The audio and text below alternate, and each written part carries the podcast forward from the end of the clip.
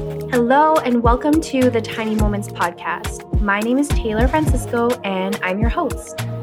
The Tiny Moments podcast is all about appreciating those tiny moments in life because one day you're going to look back and realize they were actually the big moments.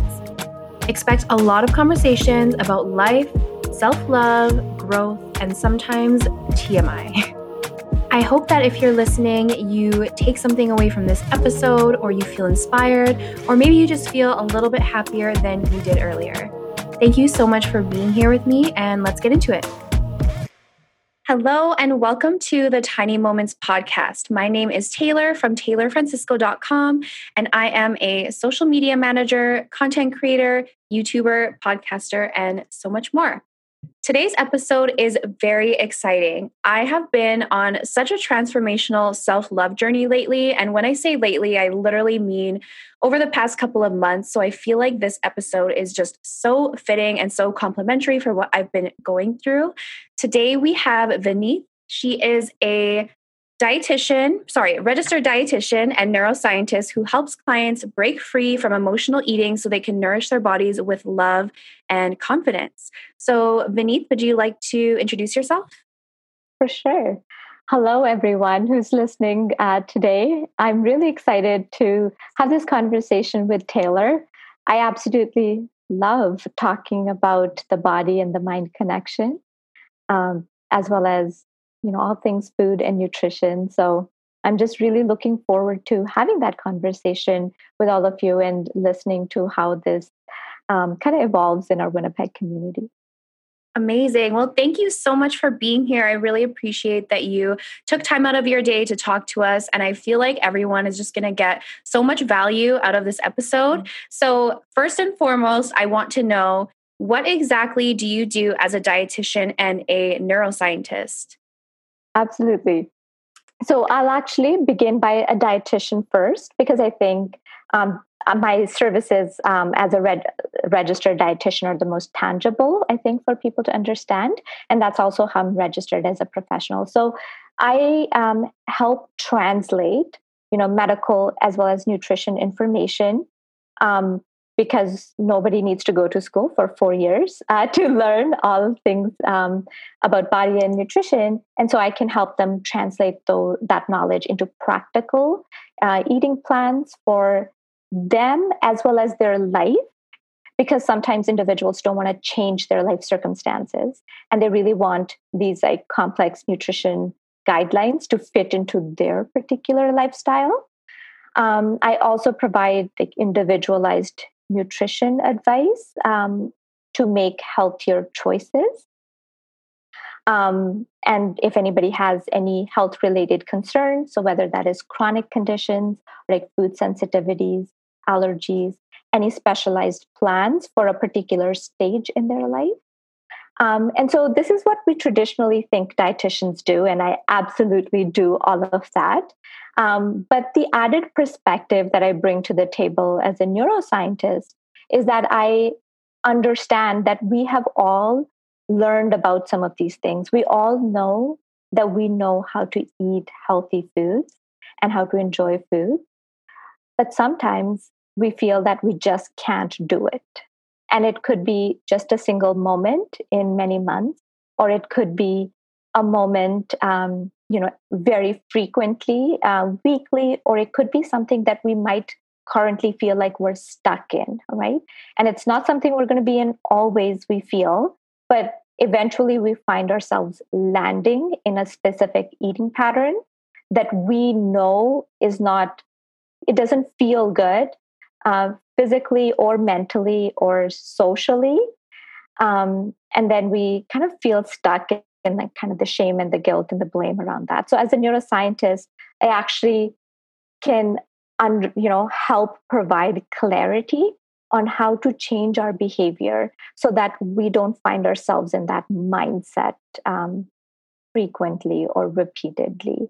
Um, so how to kind of move from what you need to do to how to actually do it in a sustainable um, ways and intentions Amazing. I love that. And I feel like when I think of diets or even a dietitian, I always just feel so overwhelmed because there's so much to know. And so it's nice to know there's people in our city who know what they're talking about mm-hmm. and who want to make it sustainable. And I think that's been my thing too with my diet is just figuring out how to be how to have a diet that feels good that's um, attainable. Mm-hmm. because you know if i tell myself i'm going to eat super healthy all day every day and never have a treat you know it's just not it doesn't work. So it's nice to know that there's someone out there to help with that. Um, my next kind of question would be what made you want to become a dietitian and a neuroscientist? And how i know you said that um, you know being a neuroscientist kind of sets you apart from the rest. So how um, how did that come about that you wanted to be both yeah uh, that's a great question. So I'm going to take you down um, the memory lane, I guess. um, and, you know, I was um, like, I came from a family where everybody had a, a science degree. And so they were all scientists.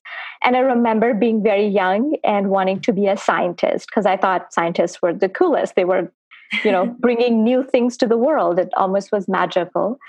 Um, and so I was really good at science always. And I entered UBC wanting to study science. And I enrolled in the Bachelor's of Science program. And I had to, in my second year, I had to make the decision of which particular science I wanted to study. And I have this line, uh, you know, recorded um, or like snapshotted on my screen because um, it's something that I go back to frequently to get in touch with why I'm doing what I'm doing. And actually, um, the UBC Behavioral uh, Neuroscience program had written on their website that this BSc program is specifically intended for students interested in biological basis of behavior. Okay. And so I was really interested in why do we behave the way we do and right. how can we change it if possible? Because at that time, I was really taken by this question of how do we make the changes that we want to make mm-hmm. um, and so that's where my you know interest and love with neuroscience started and that's what i spent um, five years doing at ubc and once i was done i had to make a decision of what to do next so i wanted to be a doctor and i had written my mcat because i really wanted to help people make those behavior changes and that year, as I was writing my applications and working with two different doctors in different capacities, uh, one as a kind of uh, in a behavior program um, within a clinic, and then also as a volunteer language program that I was doing. And I learned that doctors don't have enough time to actually discuss behavior. They're yeah. so amazing because they can tell us what is going on and what we need to do like they will give us the goal. But there are like 100 steps between where we are and to that goal and they don't have the time to walk us through those 100 steps. And so we feel completely disoriented with the medical information that is out there because we feel like we should be at the 100th step of each and every aspect of health, whether that is physical health or mental health or social health um, and we feel like we're not at those levels and that weighs us down right and so mm-hmm. i wanted to work um, in a space where i actually wasn't restricted by time um, and so in my you know that year i took multiple different allied health professional classes and i i narrowed nutrition down as the practice that i wanted to do because i learned that dietitians can actually work in variety of fields. So the amount of different jobs I could do as a dietitian is uh, tremendous. I could work in private practice, in hospitals, in education, in government, in nonprofit sector, in business sector, in like wow. food companies, like whatever you name it, right? Um, and so I wanted to be able to have a more wider scope in that way because I want to con- constantly evolve in this profession as well, and there are uh, so many different ways to do so. Um, and also in private practice, I don't have to be constricted by time. So, for example, an initial assessment with me is 90 minutes, which is very uncommon. In fact, I, I don't think a lot of professionals give a 90 minute appointment. And obviously, yeah. my uh, prices are competitive with those who are offering just 60 minutes sometimes. Um, mm-hmm. Um, but the idea here is that we need time to understand our behavior um, within nutrition as well, because it is one of those topics that, you know, there's so much out there, uh, especially tied to like self esteem, which, uh, you know, we can talk about all the time. Um, because I actually want to ask you the question about the transformational self care uh, mm-hmm. that you've been on recently, because that is all part of this conversation around body and food. And so I wanted to work in nutrition because alarmingly high number of people feel that they're not making the right food decisions uh, and they know what they should be doing you know and then it's just it ends there. Um, there's so much like there's a feeling of overwhelmingness when we feel like we have to make a change and then to commit to it. So i wanted to work in that particular space where i could offer that perspective from my neuroscience already to how to walk um, the what from how right? And to actually get to that stage. So yeah i that's what I, that's how i became a dietitian after becoming a neuroscientist because i wanted to really provide that focus to my practice through food. That's amazing. And i love that your focus is on that middle part you know from where you're at now to where you want to be. And like you said there's a hundred steps in between that. Mm-hmm. and there's hardly anyone who shows us what those steps are and kind of walks mm-hmm. us through. So i think that's really amazing that um, that you do that. And i wanted to kind of go back to i guess your question for me that you were going to ask about my self-love journey. Was there something specific you wanted to know or do you want me to just like kind of elaborate on that? Yeah like i'd love for you to elaborate so that first of all, everybody listening can have an insight into that amazing experience, um, but also for uh, us to have this confirmation um, and be on the same page about what is transformational self care, uh, because I think that dialogue itself will inform a lot of what you do as well as what I do uh, at the same time. Yeah, for sure. So I think that's why I'm so excited to be having this conversation. I mean, obviously, I already knew you were amazing. I looked at your content on social media. I also got the opportunity to meet you briefly in person when I had that tour at Fortify, which is where you work.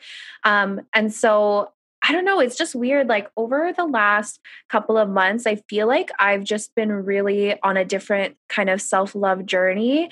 And aside from food, I'll just start with everything else. So I've been super open about this. The Tiny Moments podcast listeners know, but I've struggled with anxiety and depression for quite a long time. And for the longest time, I kind of let it define me. And so I would say, I am depressed or I am anxious. And I don't know what exactly shifted. I think maybe just the fact that I've been going through um, a change professionally. I left my nine to five to pursue the business that I have now, and I just have so much more creative freedom. And so, obviously, that was really freeing. But I feel like along with that came, okay, I have this new confidence just in myself and my abilities. And now, when I think of anxiety and depression, I say, I am experiencing anxiety or I feel a little bit depressed or whatever it is, but I don't say I am depressed mm-hmm. because I don't want to let it define me. Mm-hmm. And so I think that's kind of where it started with that is just feeling confident in myself as a person.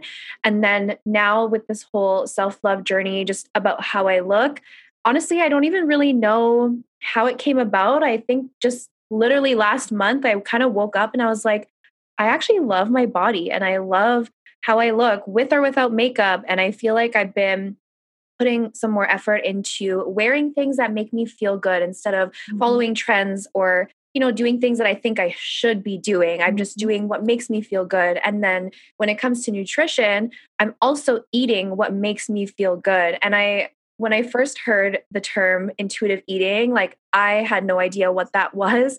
And to me, I was like, oh, well, if it was up to me, I'm going to eat Cheetos every day. Right. Mm-hmm. Um, but that's not what it is at all. And so that's kind of what I wanted to ask you about in a little bit as well. But right now, I just feel like I've been eating foods that make me feel good. And I'm listening to my body, I'm listening to my hunger.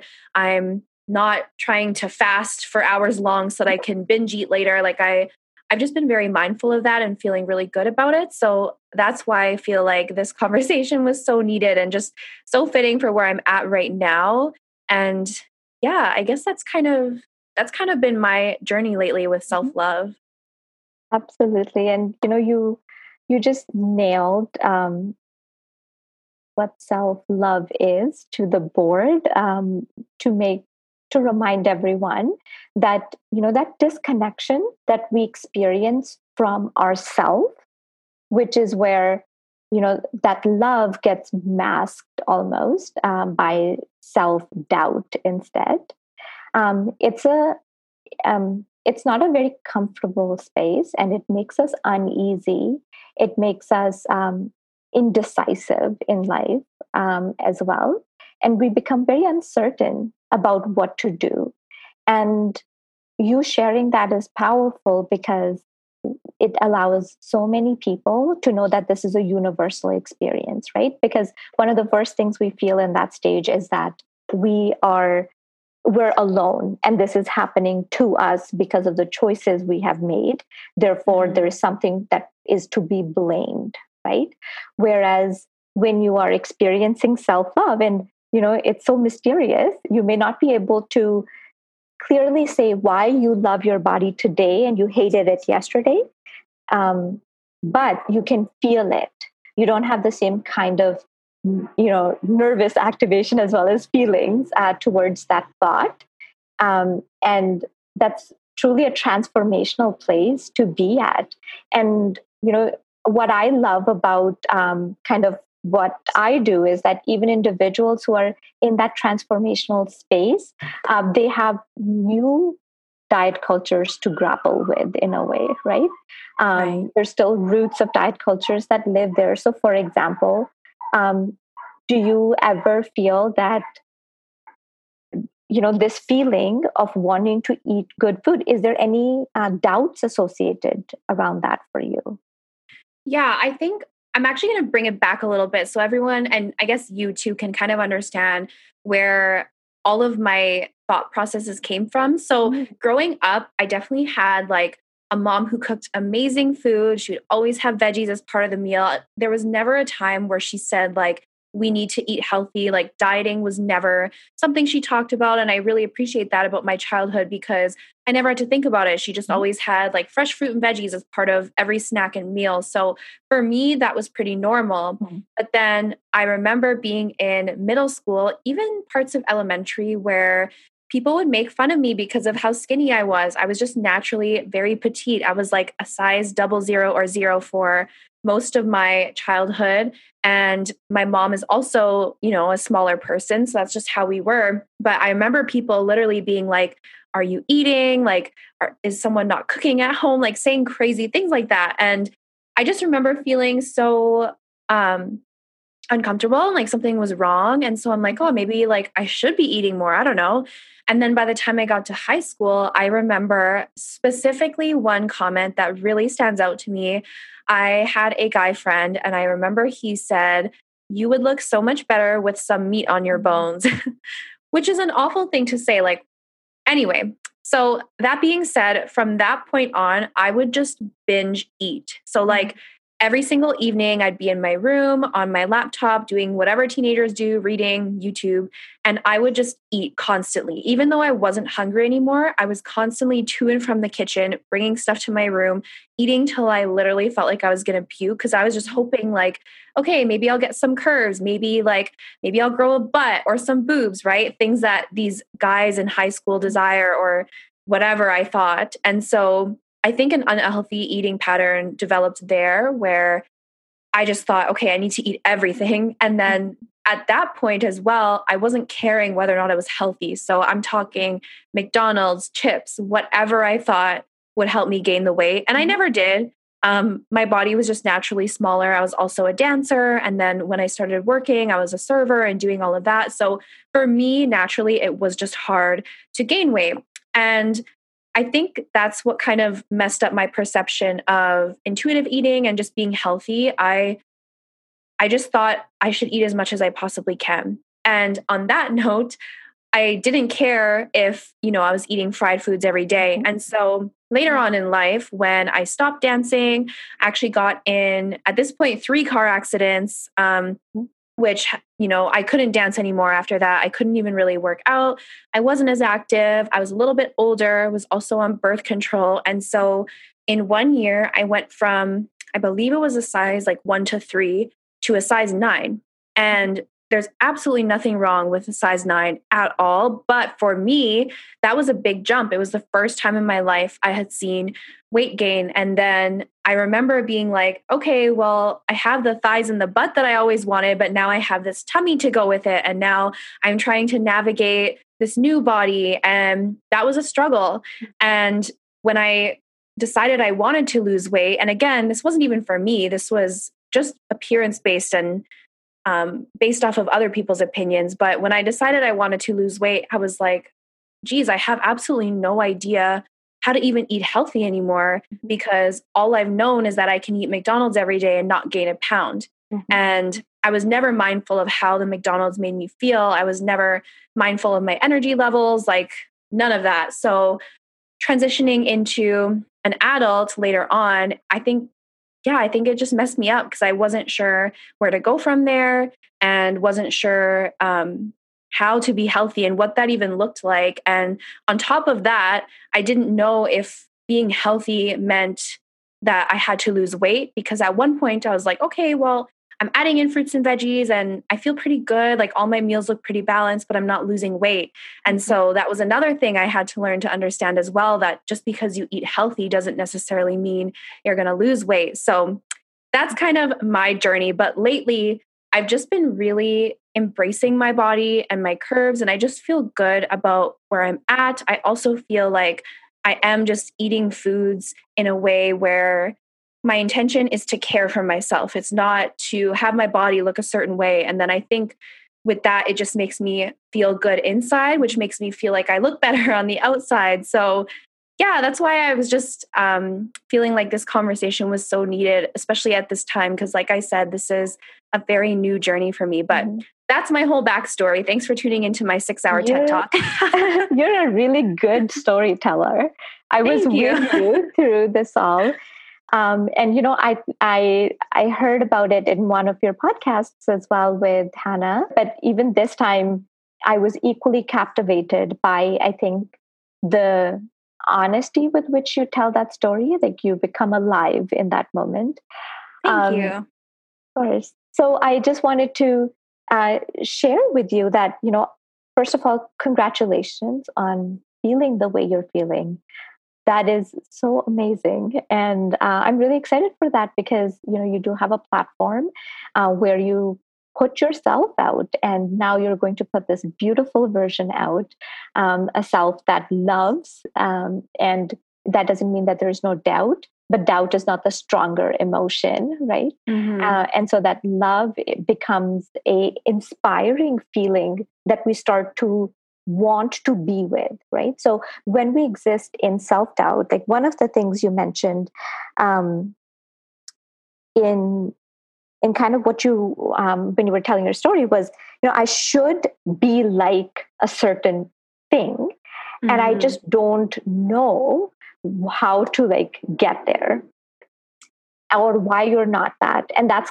almost like everyone we all experience that distortion in our life where a sense of what the culture cultural assignment for us is to be a certain ideal. And then we're not that ideal. And that's when the doubt starts to kind of grow and sprout which we feel that why am i not like the way i was supposed to be? And that gap is what gives rise to self doubt because now we feel like we need to go find out how to be that person.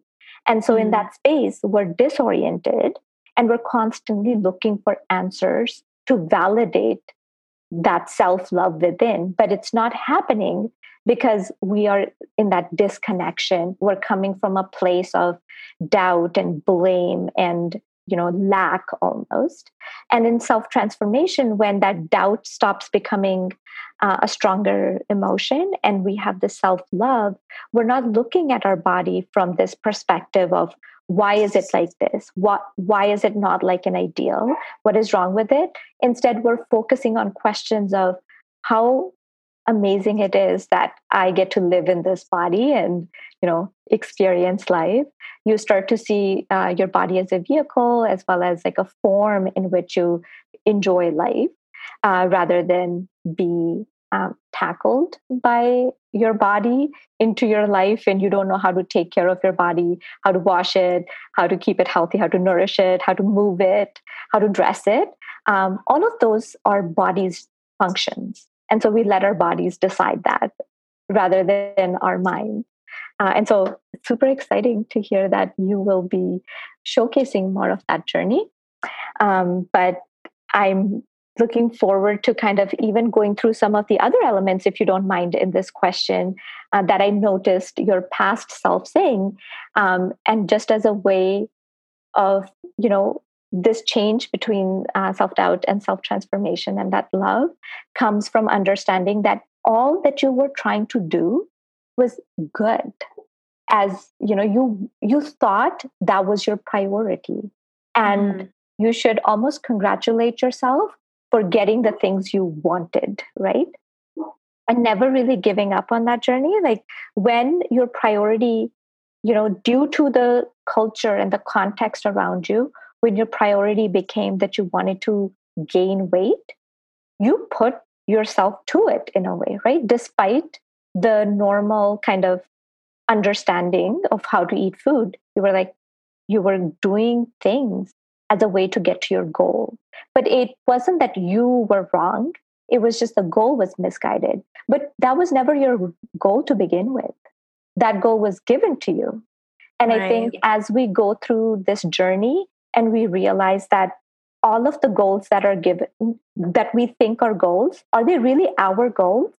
And when that priority switches and we realize what are truly our goals in life and what are goals given to us by society, we can step into this transformational space and really be ourselves and a self that we love. And so we honor it through food, we honor it through dressing, through moving, through celebrating, you know?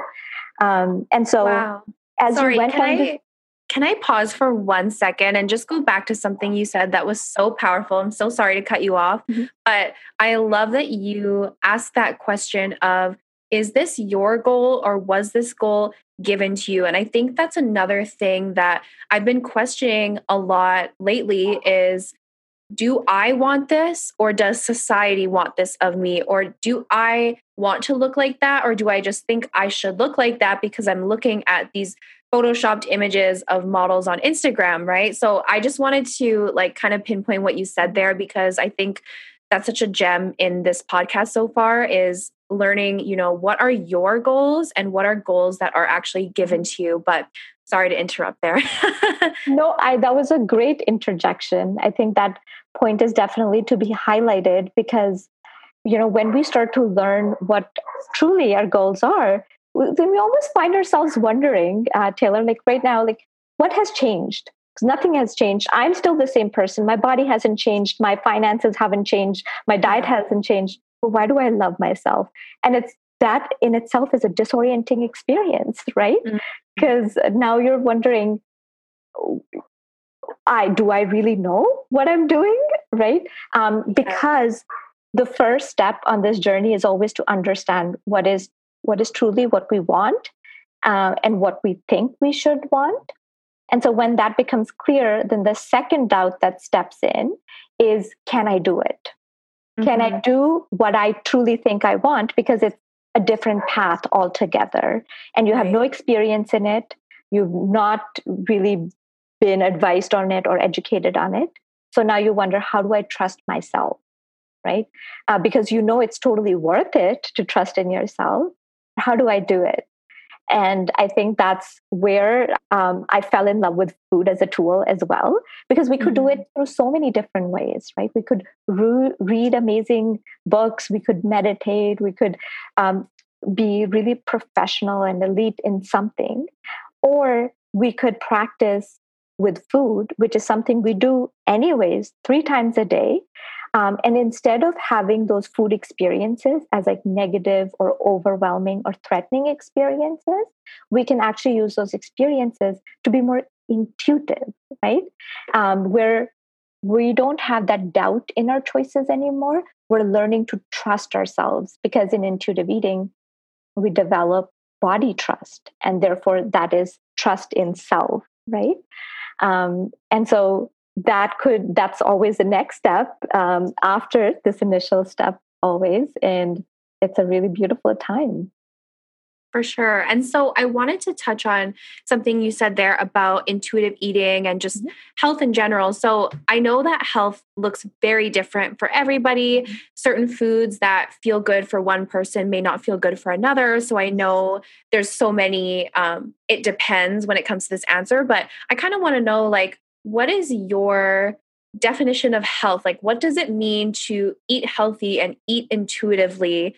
Um, if you can even answer that, I know there's so many things that that answer depends on, but yeah. First of all, that's a great question um, because we're talking about health. Uh, let's at least ensure that we're all on the same page about it. Mm-hmm. Um, and because you said it is a complex answer, I hope uh, you don't mind. I go into like a little bit of a depth of health and kind of the history as well. Um, I really think that the reason we're so confused about health is because our primary understanding of health came from physical health, right? We were obsessed with our physical health and how our body functions. Um, and we don't take into account our mental and our social health along with it. So when I'm referring to health, I I refer to physical, mental, and social health because that truly brings those, you know, sustainable changes that we always talk about. And it's really unfortunate that we only talk about these sustainable changes sometimes through the physical lens, uh, because that's only one third of the complete picture. And right. No wonder that we feel like this picture is so blurred because we're trying to fit one third of the material in the full picture so it gets stretched and pixelated. Right. Um, and so when I, uh, you know, look at somebody's health, and let's say we're talking about food, it's really important that we not only consider what are their physical conditions uh, that need to be accounted for, and where is their current physical levels of activity and nourishment, like uh, their blood serum uh, levels we um, look at, but also their mental health. So, what is their stress levels? how is their sleep being impacted? How is their energy? Uh, who are they living with? What are their living conditions? What are their working conditions um, how many people live in the house? Who are they cooking for? Who's cooking for them? Who's doing the grocery shopping? Um, what are their stresses at home? As well as their bowel movements. There's an interesting one in there but we're looking at that um, whole picture of their life and how food fits into that. And then finally but most importantly the social elements of our health, which is how many trusting relationships do you have around you? Um, what are some of the coping mechanisms that you've successfully implemented for stress management, right? Mm. And if not, can we implement those uh, mechanisms? Because in order for any of our goals in physical health and mental health, we need to have a social health component into that picture. Otherwise, you know, we it's really hard for us to have those accountability measures in. Uh, we have a really hard time having those um, references almost of how our life is changing um, as an surety, as well as for that oxytocin that we're looking for in that body connection. Um, so we're looking at some of those elements of health, and so that's how I would uh, define um, my own health as well. Uh, on days uh, where I feel completely healthy in all three elements. In fact, that's like the true feeling of health as well. For sure. And I love that you said all of that because I think where we get tripped up, myself included, is that we look at health as only the physical, like your body composition. How do you look, right? But when I look at photos of me from when I was 19, that was probably the worst year of my life. And I looked fit, I had abs or whatever, but I was not healthy. My mental health was crap, and I didn't have um, super solid group of people around me all the time and it was just um, it was not the best time in my life and so i'm really glad that you mentioned all of those things because mm. you know even i've heard stories of influencers that i follow talk about their body journey and how when they were really thin and even like um, athletic competitors and stuff like that, they were not happy. They weren't healthy. So I love that you touched on that. And I love that that's a focus for you and, um, yeah, and just what you do. But I kind of wanted to know along with that, do you think that there is a healthy way to want to lose weight, or do you think that there's like a healthy way to focus on how your body looks? So if I came to you and I was like, hey, I really want abs, like, what do I do? is there a healthy way to go about that? Is that not healthy? Like, what is your opinion on that? Mm, that's again a fantastic question and a big one, right? Mm-hmm. Um, so there's different elements uh, in there, um, but the main question is, can we do whatever we want with our bodies? Or is there a biological limit to our bodies in a way? Um, and so I would like to answer those two questions in a bit of a staggered way because um, your our bodies ha- do have a genetic blueprint right but whatever genetic blueprint we have is not bad or wrong that is how our bodies are. And it's a very intelligent system. And so when we're looking at um, kind of biological forces, we have to understand that those are very powerful within us, right? So um, let's say you get hurt, all of your cellular intelligence is going to kick in and it will heal the wound without you even playing any role in it consciously, right? Right. And so your body is able to do that. But if you put your mind to it and you said, but I want to heal faster, then you can go and look for information as well uh, to ensure that you, it doesn't scar so that it heals quickly and it recovers so that you have no um, impact um, of that injury on your life after that, right? So that's kind of the way we want to look at um, this question is one, we have to work with that understanding that there's a genetic component which is unchangeable, right? Right. And so we have to accept what is, and then we can start having a discussion of how to optimize our way of living in in that genetic blueprint but that optimization has to be physical mental and social right it can't just be physical optimization at the cost of mental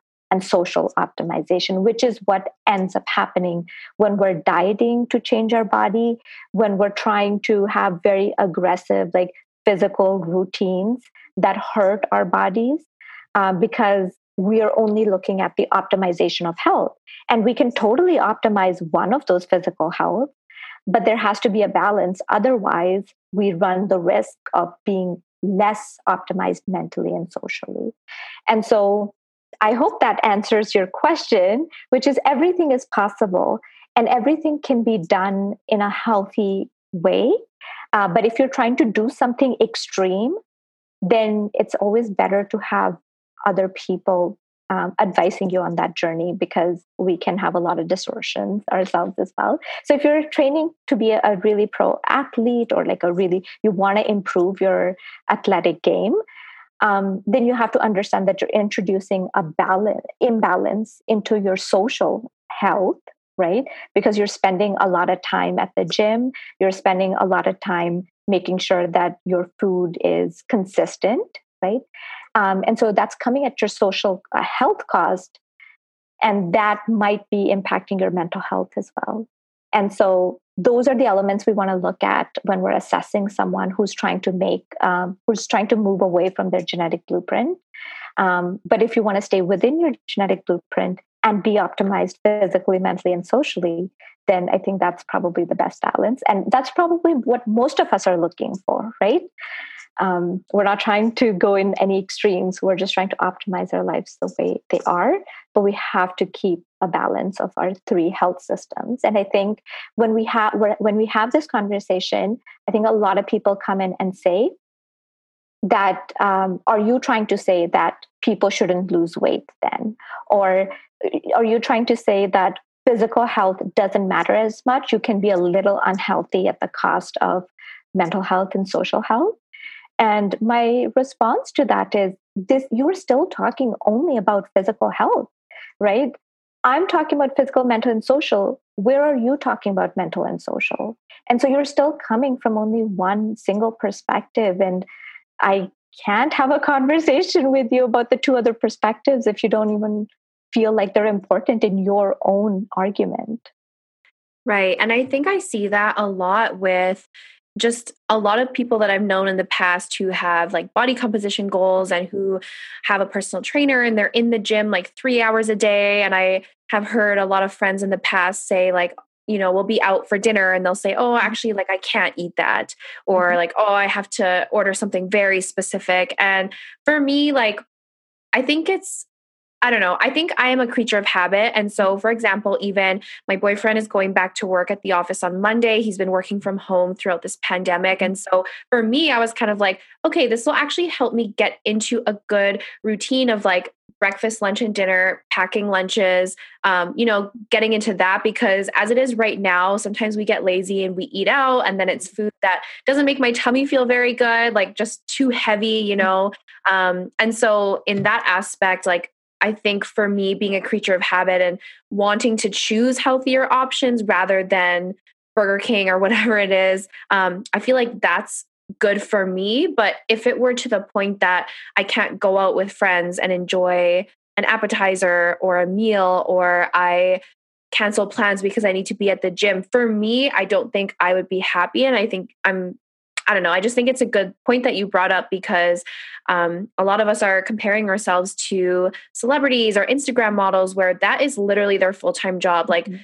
also, not to mention all of the surgery that goes behind a lot of people. And for me, I'm thinking of the Kardashians because I remember growing up and being like, okay, this is how I want my body to look, which is literally never going to happen unless I get surgery, unless I have someone who's making all my meals very specifically, unless I'm spending hours in the gym every day. And that's just not um, not something that I think would make me happy. So I'm really glad that you touched on that and that, you know, you drew attention to the fact that health is not just one mm-hmm. aspect. Um, with that, do you think that there is a way to, well, I guess you kind of answered that just a way to work on the physical while still maintaining your social health and mental health. Like if you have kind of a body goal or a weight loss goal what are some ways that you can be healthy with that if that's even like possible? Yeah. Um, okay i'm going to again answer it in multiple layers because this is a really important question of uh, body image almost okay? Right. Um, because what you're asking is is it possible that you feel 100% physically healthy and mentally healthy and socially healthy? And to that, my answer is yes. But if your question is, is it possible that we match 100% of the physical health ideal and 100% of the mental health ideal and 100% of the social health ideal? Well, that to my, that my question, uh, my answer is, I don't know. I'm trying to work on just being 100% healthy in all three of these uh, areas. That's my focus. Mm-hmm. Um, and if somebody's trying to be the ideals in all three of them, I would love to hear who they think have achieved that in the past on this planet Earth. and then that would be a really interesting conversation. And I think, right. you know, so I think our focus on the 100% physical health ideal, which is this really thin, frail figure where all our clothes drape, while simultaneously being very fit and healthy and athletic in that same body, somehow is our ideal. And if we're trying to achieve that societal ideal, we have to understand that 90% of the bodies don't fit that ideal. And so most of us are living in a culture where the norm is to be dissatisfied with your body, right? And so I think our unhappiness and our optimization in three rounds comes from that dissatisfaction rather than a reality of our lived experiences. Like I think our bodies are amply healthy and they can they'd want to move they'd want to be relaxed um, and vital. But it is kind of like when we are trying to push them without their consent towards these societal ideals, which are almost impossible to have, we run into a lot of dissatisfaction. Um, and therefore, all the concerns and problems that we run into. Does that answer your question, Taylor? Yes, it does. And I love everything that you touched on there. I kind of wanted to talk about too, along with society's standards of beauty and body image. I was wondering if you could explain the difference between body culture and diet culture. I saw that you had a post about it, and I've been meaning to ask you that. So, yeah, do you want to explain that difference between body culture and diet culture? absolutely and you know i i love that you again asked that question uh, you're a great interviewer because i truly want to start a community of body culture um, because I, you know, we talk about diet culture a lot, and everybody has some nebulous idea of what is diet culture. And I truly believe that our obsession with what not to do prevents us from not being not able to do that and also to be able to do something else right so mm-hmm. we always think about don't eat carbs or like don't eat this don't eat sugar and so our brain continues to obsess about what not to do, what not to do. And I don't know if you've heard about the white polar bear experiment from Harvard. Like, if I tell you, don't think about a white polar bear, yeah. all you're going to think about is the polar bear, right? yeah. And so we're very obsessed with this idea of like, you know, what is bad? What shouldn't we do? And there's little clarity on what to do instead. And so that's yeah. really where my idea of body culture came in that, okay, we can understand that we live in diet culture and we need to exit it. But now, as we're exiting that diet culture, where where do we go? Like, what are some directions? What are some milestones on that journey? And so that's really where my definition of body culture came in. And I define body culture as a mindset in which body is honored. So instead of honoring goals of other people or cultures that have been bestowed upon us, we are looking at our own body as a honorable and a trusting place a place of guidance and wisdom.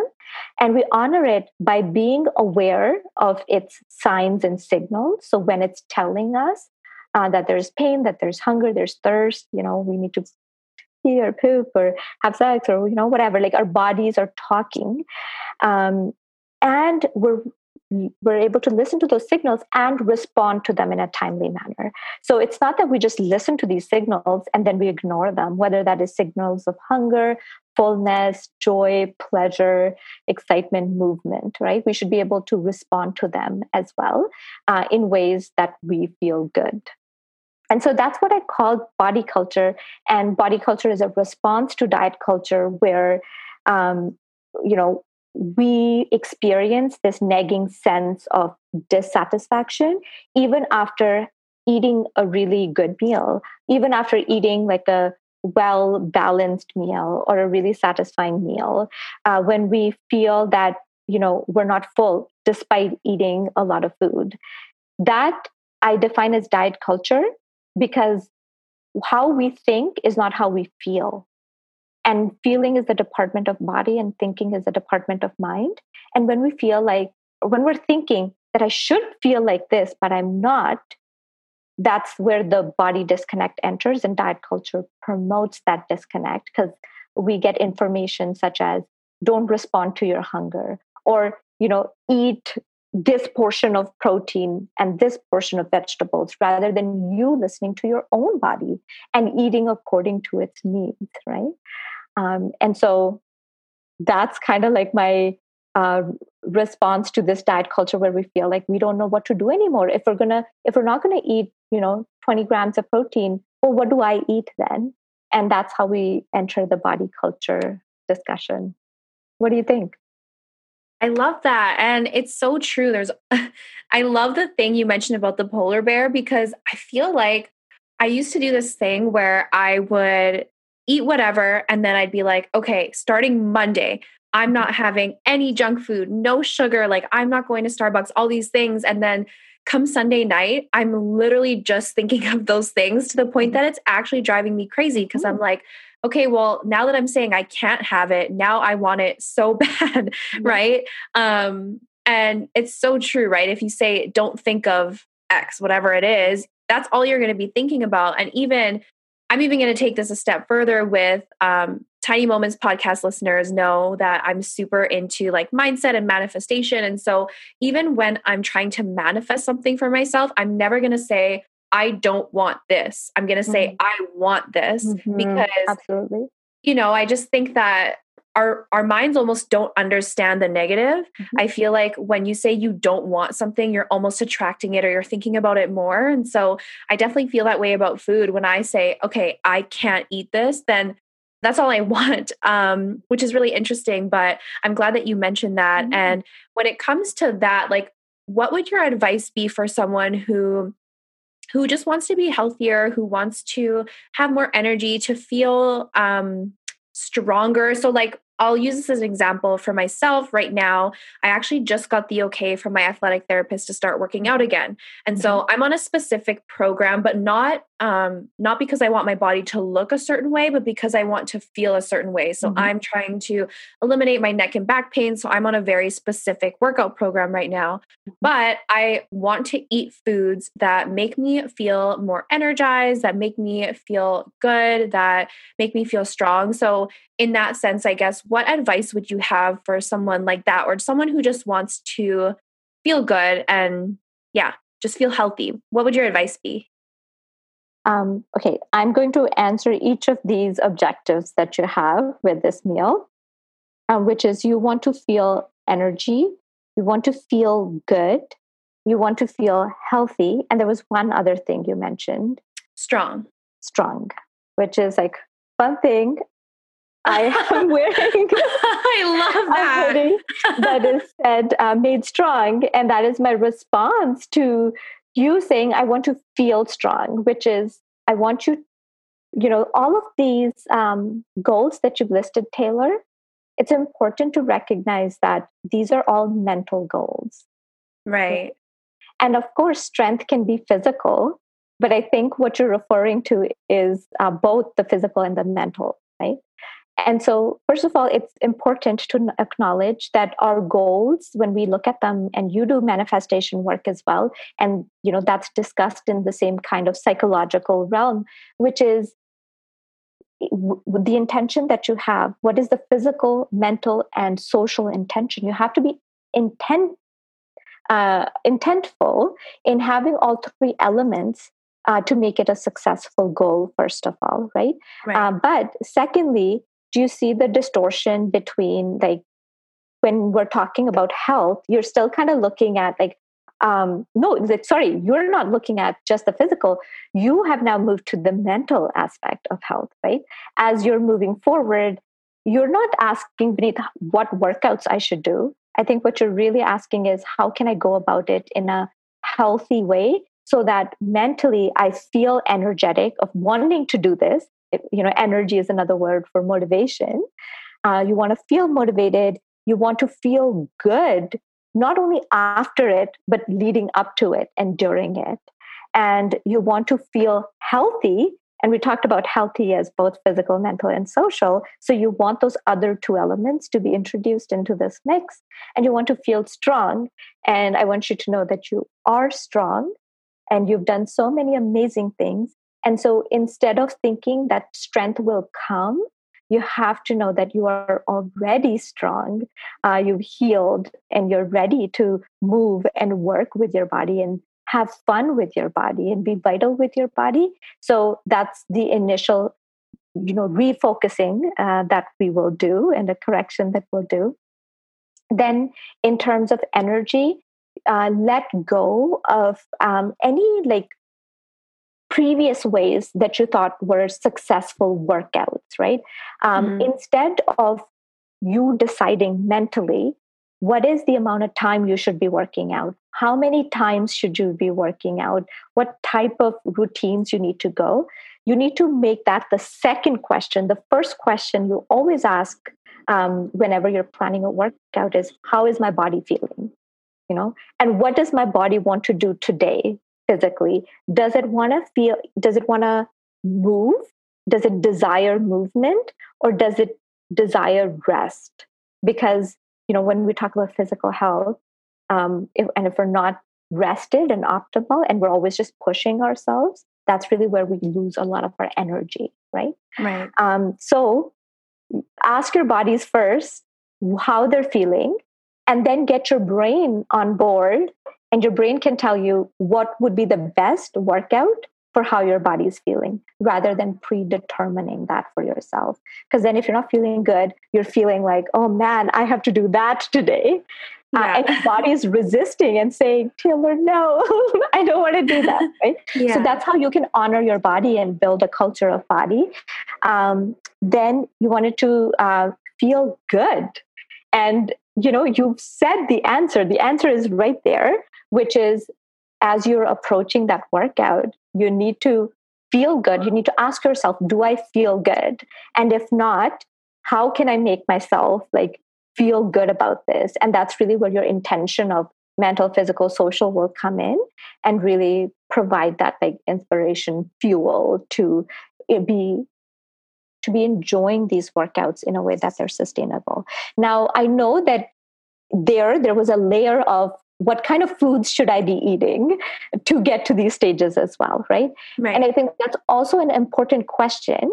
But when we're looking for that answer only, and we don't do these initial steps to make sure that we're prepared for this change, for this uh, beha- change in behavior as well, and we're only looking at the second steps of what types of foods to eat, well, that's when we're actually embarking on unhealthy eating behaviors, right?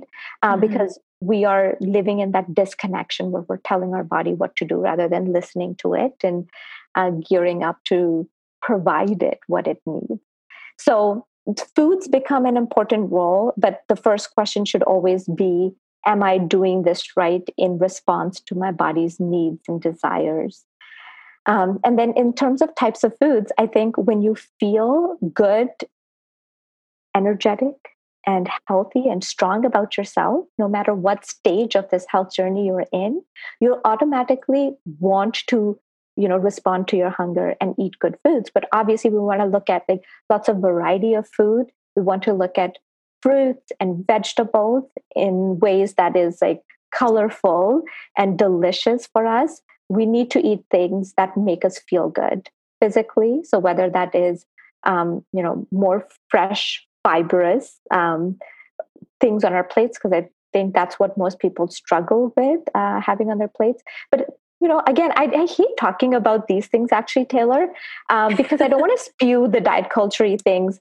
I think those things become important but maybe we can talk about them in future when they do become important let's now currently let's just focus on our bodies uh, and make sure that they're feeling great and then we can get to that second question. Thank you so much for going into all of that. I feel like I just personally gained so much out of this conversation, and I feel like everyone listening definitely has as well. And I think another cool thing that you said too is like listening to what types of workouts your body wants to do. And I think the thing that I kind of struggled with in the past was like, okay, I should be active. So I need to go to the gym, even if I don't feel like it. And I would totally ignore my body and what I wanted to do. Even, yeah, when I was exhausted, I would still push myself to go. But then I kind of realized like, at first I thought, oh, well, if I listen to my body, I'll never go to the gym and I'll mm. never do anything. I'll just lay in bed and watch Netflix or whatever.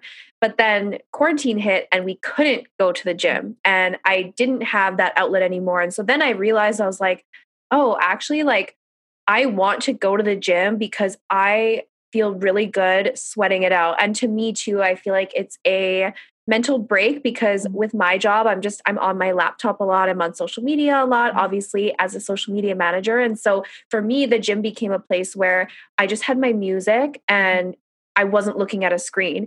And so that's what I actually realized over this past year is like, okay, if I listen to my body, I will work out.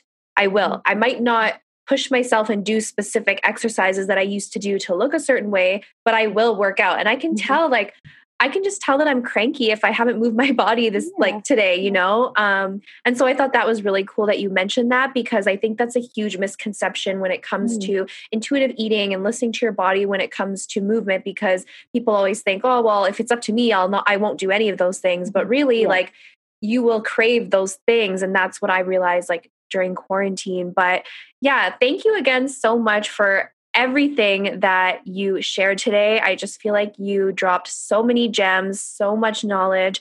And I guess my last kind of thing on my end is if you had one piece of advice for anybody listening, for anybody struggling with food, with diet culture, body image, what would your piece of advice be? You know that i think uh, again a really good question. I think if i was listening to something i would definitely want to know the answer to that. So to this answer i have three statements that i want to make. Um, and so the first statement really is to remember that we can't be at peace with our food if we're at war with our bodies right? So when we're looking at food, we gotta uh, take into account our body and our relationship with body. My second statement is really be positive instead of negative when it comes to the changes that we're trying to make in our behavior. Um, and so that really means uh, the third line, which is focus on what you can instead of what you can't. And that goes with your food and your workout routines as well. Anytime we're you know not feeling energetic or really stuck in a certain pattern just be positive and focus on what you can Amazing. I love those last three things that you just said. And again, thank you so much for being here today. I had so much fun chatting with you, and I, I feel like I just learned so much. So thank you so much for being here. And do you want to tell everybody where they can find you, how they can book? Is it called a session or an appointment with you? Um, yeah, let everyone know. Absolutely. Well, first of all, Taylor, thank you so much. This was truly a joy. I had such a fun time uh, talking about all of these concepts. Um, and then, secondly, I, I have a private practice at Fortify Wellness. They're on 123 Marion, uh, close to St. Boniface Hospital. So I uh, do take bookings for uh, nutrition therapy and nutrition assessment. Um, so you can uh, call Fortify Wellness and book an appointment with them, or you go to our website, which is thisisfortify.ca, um, and you can also book appointments online. Um, and I also have a social media page, which I am trying to work on. And I feel like my journey with social media is going to take me back to my intuitive eating principles um, because I'm trying to work on it intuitively. So that's been a fun journey. Um, and so my social media is Nourishing Thought. Amazing. I will link all of that down below. You guys can just click the direct link there. And yeah, thank you again so much for being on the show. Thank you guys all for listening. If you want to catch up with me, you guys know where to find me. I'm on Instagram at Taylor Francisco. Tiny Moments Podcast is, of course, on Instagram as well, which I will link below. And stay tuned for weekly episodes every Monday at 7 a.m. Central Time. Thank you guys again and have a great day.